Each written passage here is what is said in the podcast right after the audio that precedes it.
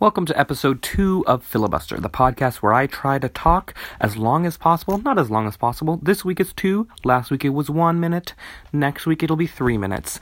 So, this time we're going to talk about pets. Right now, I have a pet right now in this room.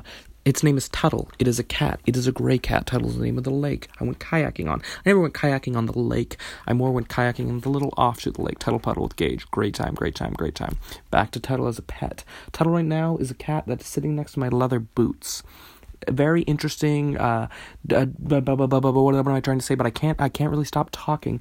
It's a. It's a. It's a contrast between the living animal of the cat and the dead animal of the dead cow. You know what I mean? You know what I mean, dog? Um, sorry, sorry, sorry, sorry, sorry. So, so sorry.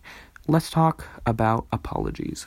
Um, the hardest apology I ever had to make, I remember I must have been 16 or 17.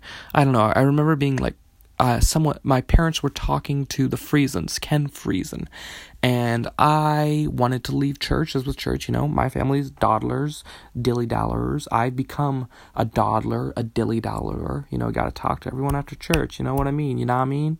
Sorry, sorry, so, so sorry. Anyway, so uh, I interrupted the conversation, just kind of being an annoying little little twerp. You know, those twerps, am I right? Twerps, am I right? This is, I hate this podcast so much already. It's more about like this persona I've put on. I'm just going to be myself. Oh my word, that that did not sound at all like me. Um, so yeah, what were we talking about? I can't pause. Oh yeah. Anyways, my parents made me call and apologize on the phone. It was very awkward, probably not needed, but a good lesson in life.